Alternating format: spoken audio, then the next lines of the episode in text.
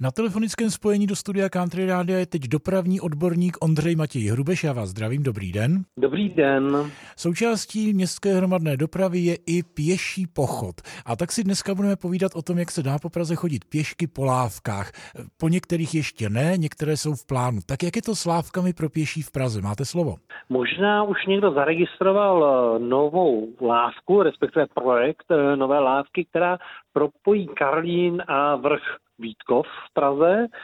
Je to vlastně lávka, která bude tak trošku i navazovat na lávku, která už teď se staví takzvanou lávku Holka, která zase propojí Holešovice a Karlín. To znamená, z Holešovic na vrch Vítkov bude zase příjemnější potom cesta právě pro pěší, ale aby jsme nebyli jenom v oblasti Karlína, tak i jedna lávka pro pěší se uvažuje a plánuje na Praze 6 a tady propojila oblast Červeného vrchu a Vilové Hanspalky. Tak to si myslím, že je dobrá perspektiva.